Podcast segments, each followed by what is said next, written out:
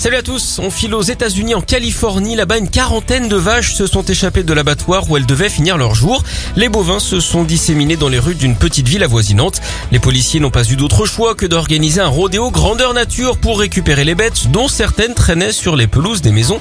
38 des 40 ruminants ont pu être retrouvés.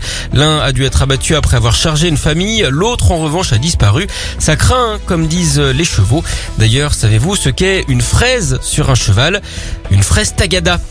On file à Rome, en Italie, avec ce geste plein d'humanité de la part des policiers municipaux. Au départ, ils ont été appelés par des voisins car un curé de la paroisse du quartier faisait trop de bruit. Il avait monté le son de la musique pendant que les enfants jouaient dans la cour.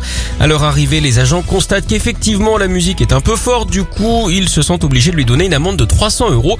Sauf qu'ils ne s'arrêtent pas là. Ils se sont ensuite cotisés entre eux pour payer l'amende qu'ils venaient de lui donner.